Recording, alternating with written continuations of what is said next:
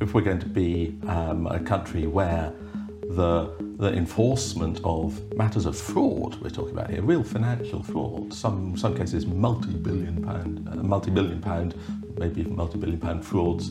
Um, if, if, the, if the participants can't rely on the law, then they're unlikely to think that the UK is a good place to do business.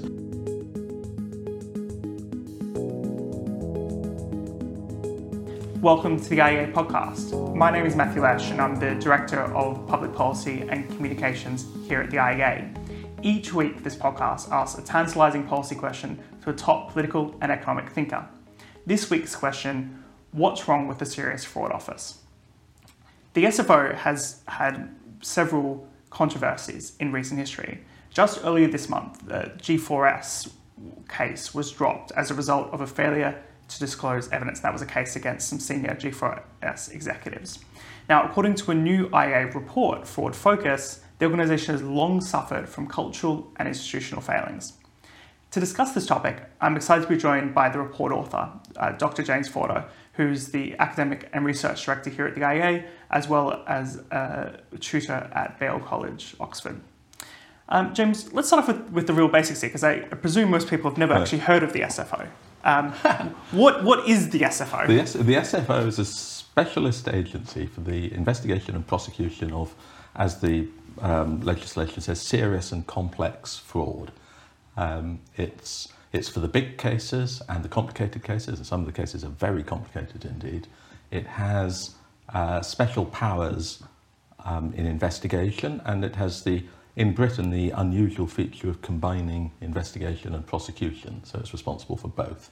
It will investigate and, depending on what it thinks of the investigation, obviously prosecute as well. So that's all under the one roof rather than having, as it were, the police investigating the Crown Prosecution Service. And what's the underlying logic of why this has been uh, designed in this this format? Because as you said, traditionally the police would investigate, like the Crown Prosecution Service would prosecute any, I suppose, most other crimes. Why has the SFO got this special model? Uh, I think because of the complexity, it dates from the 1980s. There was an inquiry into this. It was felt that before then, prosecution of serious fraud had been um, unsatisfactory, um, and the um, the thought, of course, there's a, there's a whole report on this, but the, the thought would be that the um, complexities of the cases are much more easily handled by having a single team, potentially, a single individual in the lead, potentially, um, handling the case all the way through so that uh, we don't end up with the prosecutors wishing that some detailed point had been investigated and the investigators hadn't thought of investigating it and so the case fails for that kind of reason or alternatively the investigators needing thing, uh, investigating things that were of no use to the prosecutor. Mm. Um, just because of the complexity of it, it would be hard to. If the police are taking fingerprints to see whether somebody broke into a house, well, they know what to do. There's, they don't need to be the same organisation as the prosecutor for that. And what is the, I suppose, the importance of the SFO and, and prosecuting financial crime? Well, there's, there's a couple of ways of looking at that. One thing would be um, the enforcement of law and order. Um, it, that's always important. In a country that aspires to, has been, aspires to remain a global financial centre, we really do have to be able to count on the rules being followed. People have got to understand what the rules are, but then if we're going to be um, a country where the the enforcement of matters of fraud we're talking about here, real financial fraud, some some cases multi-billion pound, uh, multi-billion pound, maybe even multi-billion pound frauds. Um, if, if the if the participants can't rely on the law, then they're unlikely to think that the UK is a good place to do business. But then there's a further thought as well, which is, of course, these are big money frauds by rich people if they're happening. And you know, it's not all right to say, uh, to take a, a, slack attitude to the enforcement of the law on rich people. Um, and some of these are very, very rich people with very, very big frauds or alleged frauds. Of course, it's important to apply the law properly there and make the prosecution stick. So yeah, I suppose it's that, that underlying moral case about uh, the rule of law and ensuring that people are prosecuted for their crimes. And then there's the, the broader kind of, uh, you know, if you look at the political economy or institutional design, that you want to have a system where people know that if they invest their money in the UK, if someone does commit a fraud against them, that it'll be properly tackled. Now, I suppose that's where the problem has often been with the SFO, which is it's managed to embroil itself in, in quite a number of failures. And, and your report is almost, a, I think, was described by the Times as a charge sheet of, uh, in its own right, of going through the, the history of the failures of the SFO. I mean, what, what stands out to you from your research? Well, what I I did not know about this all these problems before I started doing the research, and I think there were two legs to it. One leg is that the the law and the rules of prosecution um, are indeed very complicated. It's not only the cases that are complicated, it's the law that's hmm. complicated as well. And I can see that that does make things difficult for an investigator and a prosecutor. Um, and I think there's various aspects of the law need to be looked into there. And secondly, though, um, complex and difficult as it is, the Serious Fraud Office was created precisely for the purpose of acquiring expertise in handling these complexities. And it does seem as if again and again they make related mistakes. We certainly wouldn't say they make the same mistake, but related mistakes. You mentioned disclosure earlier on, there's much more to be said about that. Again and again they're making mistakes there. But there's also an aspect, seemingly, and one can hardly believe one's eyes when one sees the sometimes trivial improprieties that get in the newspapers, sometimes very substantial ones, but the, the um, unacceptable behaviour of some of the officers in the SFO has created quite a, quite a catalogue itself. And I must think that something is wrong culturally in an organisation like that. So I said there were two things, perhaps there were three. There's the complexity of the law, there's the, the mistakes that the SFO has made, and there's the behaviour of the individuals um, on a recurring and mysteriously recurring basis. Yeah. It seems like what, what happens here effectively is the, the SFO will make a big deal about trying to investigate a particular issue. I, I suppose very legitimately there's been some allegation of fraud. It'll then, in some way, um, in, in a multitude of cases, make quite fundamental errors as investigated, as prosecutors, and then sp- after spending millions of taxpayer pounds investigating some case, there, have been these cases again and again, the, the G4S one being the most recent one, where they've been forced to drop the case. So it's very much justice not done properly in two respects. One, if these people are innocent, then the SFO has been investigating them for many years. This has been held over them effectively for, for such a long period of time. And that's unfair um, to, to, people who are the defendants, Absolutely. but also to the, the public if there was a genuine case against them. They've, they've screwed up the case that they were meant to do and they've wasted the taxpayer money in the process. And, and the fraud has gone unpunished in that case. Yes, absolutely. So the um, the case, the, to illustrate a little more firmly, the, the problem of disclosure, uh, which has again and again um, caused a problem for the SFO. The, the point is that the very commonly the prosecutor will be in possession of evidence which is useful to the defence, and the there's a general rule that such evidence must be disclosed to the defence. The defence doesn't have the investigatory powers that the prosecutor has. The prosecutor is not allowed to as a general legal principle, the prosecutor is not allowed to um, investigate the matter and then, as it were, present all the evidence seeming to point to guilt and conceal Surprise, the yeah. yeah they've got to they've got to be open about the whole collection of evidence they have so they must disclose to the defense the materials which are potentially relevant to the defense now that's certainly difficult because there are millions some of these cases millions of documents and electronic resources um, and they all have to be, one way or another, checked to see whether they are disclosable. They should be disclosed. Um, but there you are. You know, that's one part of the expertise the SFO is supposed to have. When they um, disclose improperly, incorrectly, then they, later on it turns up that something or other should have been uh, disclosed, then either the case fails, right, the case is still ongoing, and it fails right there because somehow it's gone wrong at an earlier stage, or they end up in appeal, and somebody says, well, if I'd known that, then I'd have had a different and better defence. And mm. the hmm. case gets overturned on appeal. And exactly as you say, this is, there's a, a catastrophes all round. Some innocent people being subject to investigation and trial, which might go on for years. Um, some guilty people, one supposes, it doesn't know, of course, some guilty mm. people presumably um, not being convicted because of a failure of disclosure, which has created sufficient doubt for the um, case not to go ahead or to be overturned, conviction to be overturned. And millions of pounds wasted, yes, as you say, and the law not enforced. So, so those are the cases where I suppose it's, it's, a, it's more serious. But in other cases that you discuss uh, in the report, it comes off a little bit more of like a soap opera. You, have got uh, the, the case with um, the former Liberal leader, Sir David Steel, who, uh, as I think was meant to be an April Fool's joke, they forged a letter. Apparently so, yes. It was, the case is nothing whatever to do with Sir David himself. He, he happened to have um, made public comments on the handling of the case. Um, and uh, the appearance is that the Serious Fraud Office found it rather difficult.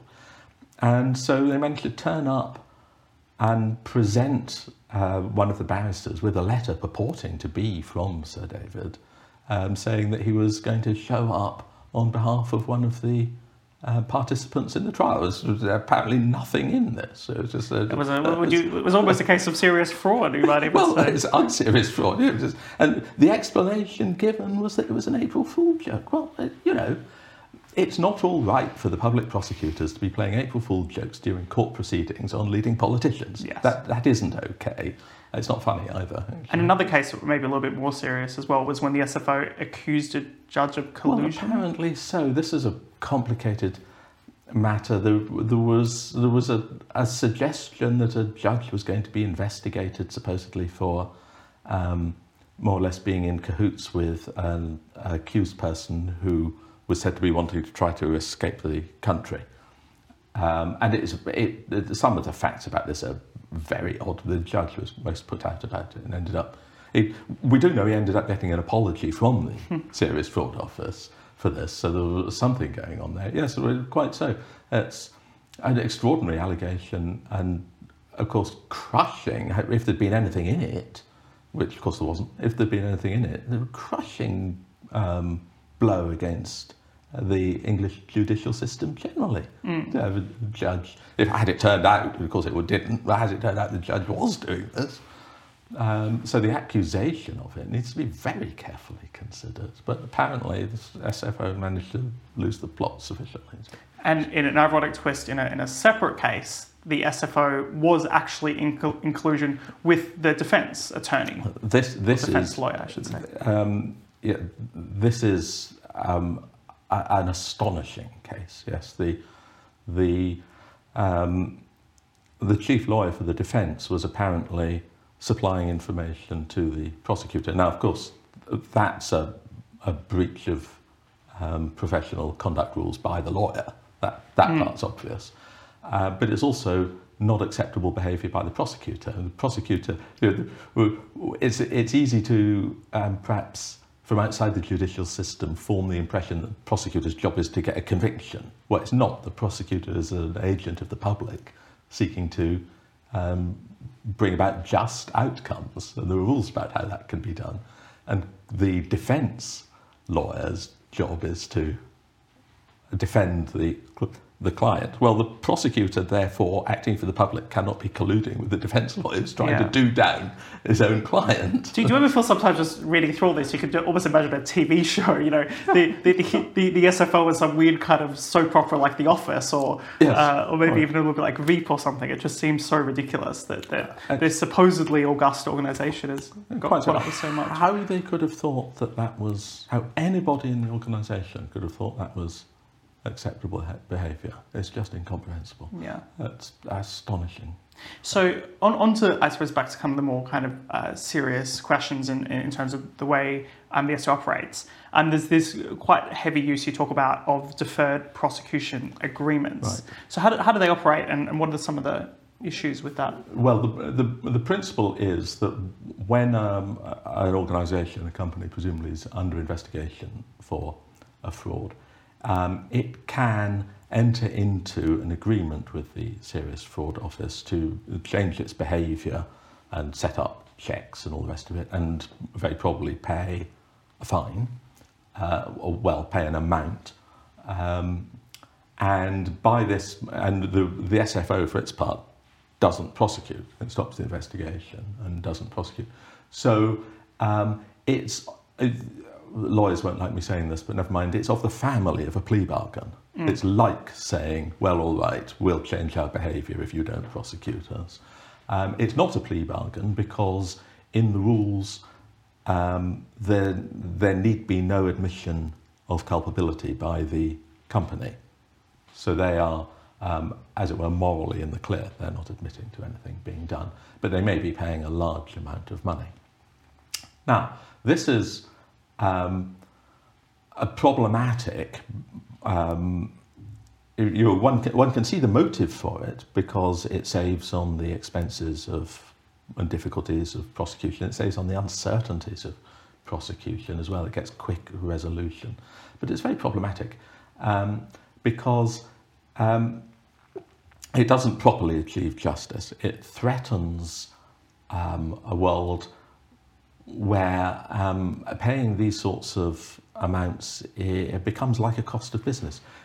These, these matters are legally very complex, and I can well imagine a company, a large company, not being quite sure whether it may be in breach of a regulation somewhere. Mm. Serious Fraud Office comes along and starts investigating. And you say, well, you know, what's the best thing to do here? Fight this all the way, um, or accept the fact that we might have done something wrong. Know, we don't even might not even be guilty in their minds. Um, now, meanwhile, at the other end, I'm very concerned that the serious fraud office has had such difficulty bringing successful prosecutions for these various reasons that the temptation on it to look to the deferred prosecution agreement as a preferred outcome um, must be quite strong. And then we're in a very nasty situation where both sides would rather settle for an amount of money, and neither of them is powerfully motivated to secure justice. It's, and that's what I mean by becoming a cost of business. Yeah. It's a very undesirable outcome. I think there's more to it because I'm, um, I'm very uneasy about the way that the Serious Fraud Office has started reporting the amounts um, raised, which of course have become public funds, the, the amounts from the companies entering into deferred prosecution agreements, um, it, presenting these amounts raised as, as it were, in themselves a success, but they're a success for the exchequer. They're not a success for the justice system. Indeed, and I, in fact, I think in response to your report, um, the, the SFO basically said, you know, we've, we've dealt with all these issues and we've raised X amount of money, but that doesn't deal with the underlying question about the rule of law. I'm going to just come to, um, I suppose, what you think is, is driving this and therefore what might be some of the uh, remedies to what the um, SFO has been, been doing and all the problems that, that you've identified. Right. Well, the rules of disclosure certainly very complicated. Um, and it's a lawyer's problem to understand what could be done to simplify that, um, it occurred to me that it may be an opening for artificial intelligence. It's, and it, clearly, AI devices could be used in any case, but the question is whether we'd like a, um, a legal recognition that, on some terms to be determined, uh, documents that have been checked by approved artificial intelligence stay checked. Know, there, there isn't an appeal lying from failure to disclose a document that was checked in the proper way. Now, that's quite a dramatic step because there could be exculpatory documents that escape the AI um, check, but on the other hand, this could. Um, you know, we're, we're not serving justice as we are, so we have a dilemma here. Mm. Um, so that would be a possibility, but in any case, s- serious attention to the matter of defining disclosability and making it practical yeah. operation to get through millions and millions of documents to decide what to disclose. That would be one. Um, there's another problem about the, um, the exact uh, definition of culpability um, for in corporate prosecutions. And there's um, the, the law here is old and it requires I speak a bit roughly, of course, because the law's technical, but it requires there to be the prosecutors to identify an individual who knew what they were doing, they knew they were doing something that shouldn't be done, and was properly in control of the doing of it. And Um, in a, a, large corporation, very possibly isn't such a person. The, the, people who know what they're doing may be at one level of management, um, and the people actually doing the deed are other people. So there's no individual who's properly identified in this kind of way. Now, there's a sort of legal dilemma there as to in what sense the corporation is guilty of something if there's no individual in it who is guilty of anything. Um, but we do we recognise that elsewhere in the Bribery Act. The um, companies have an obligation to um, prevent bribery occurring. So there's an offence of failure to prevent. Mm. Um, now it seems to me that a failure to prevent um, rule in relation to fraud is probably much more um, enforceable through the kinds of processes we can reasonably have than is a, um, an identification on these rather technical rules of individuals. So I think that, um, again, of course, that's a, a, a, matter of deep law and needs yeah. serious In, investigation. Institutional legal changes, yeah. Yes. And the third question that comes up, or perhaps it's two related questions, about whether the complexity of the trials really means that we have to reconsider trial by jury. Um, there's, uh, the trials are very complicated. It's not um, altogether reasonable to think that a typical jury certainly will fully understand it.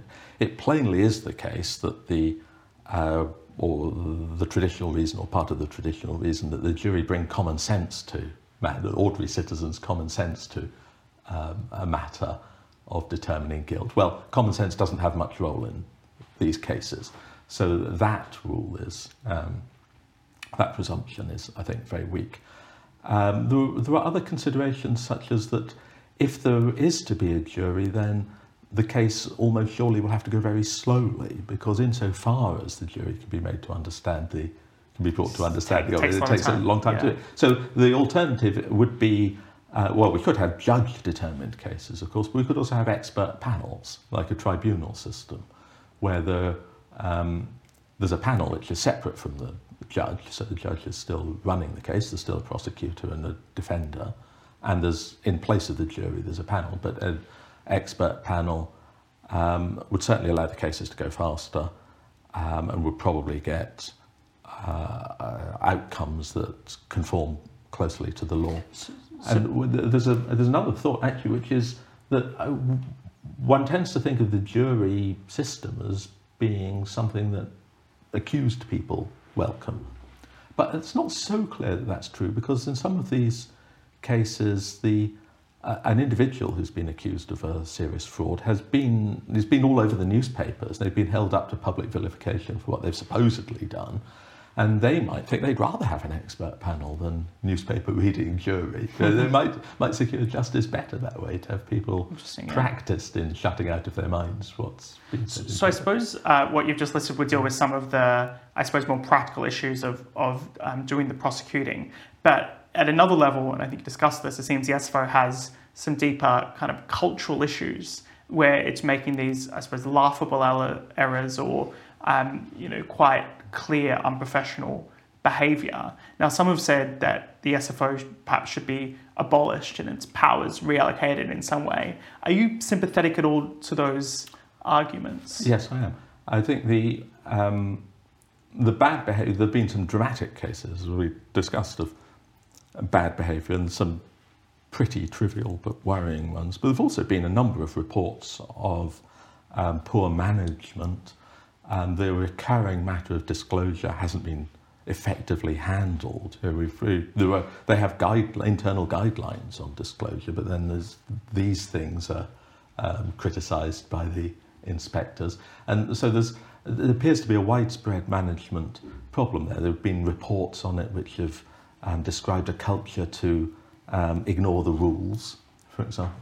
These, so it's it's you know, it's far from there's been an April Fool joke played on a politician, and it's it, and this has been going on now for decades. And one does have to think that maybe in, instead of appointing new managers and you know trying to clean up, it would be better to um, simply shut it down disperse the staff, start again, set up a new organisation to do the same thing or um, possibly reorganise the way it's done with the question of whether the uh, prosecutorial and investigative functions should be combined might arise. I, I suspect probably they should be kept together and that makes it fit slightly poorly with the rest, most of the rest of the, there are other parts of the system that work like that, but it makes it fit slightly poorly. So it takes some um, institutional design, but the idea that after all these poor outcomes and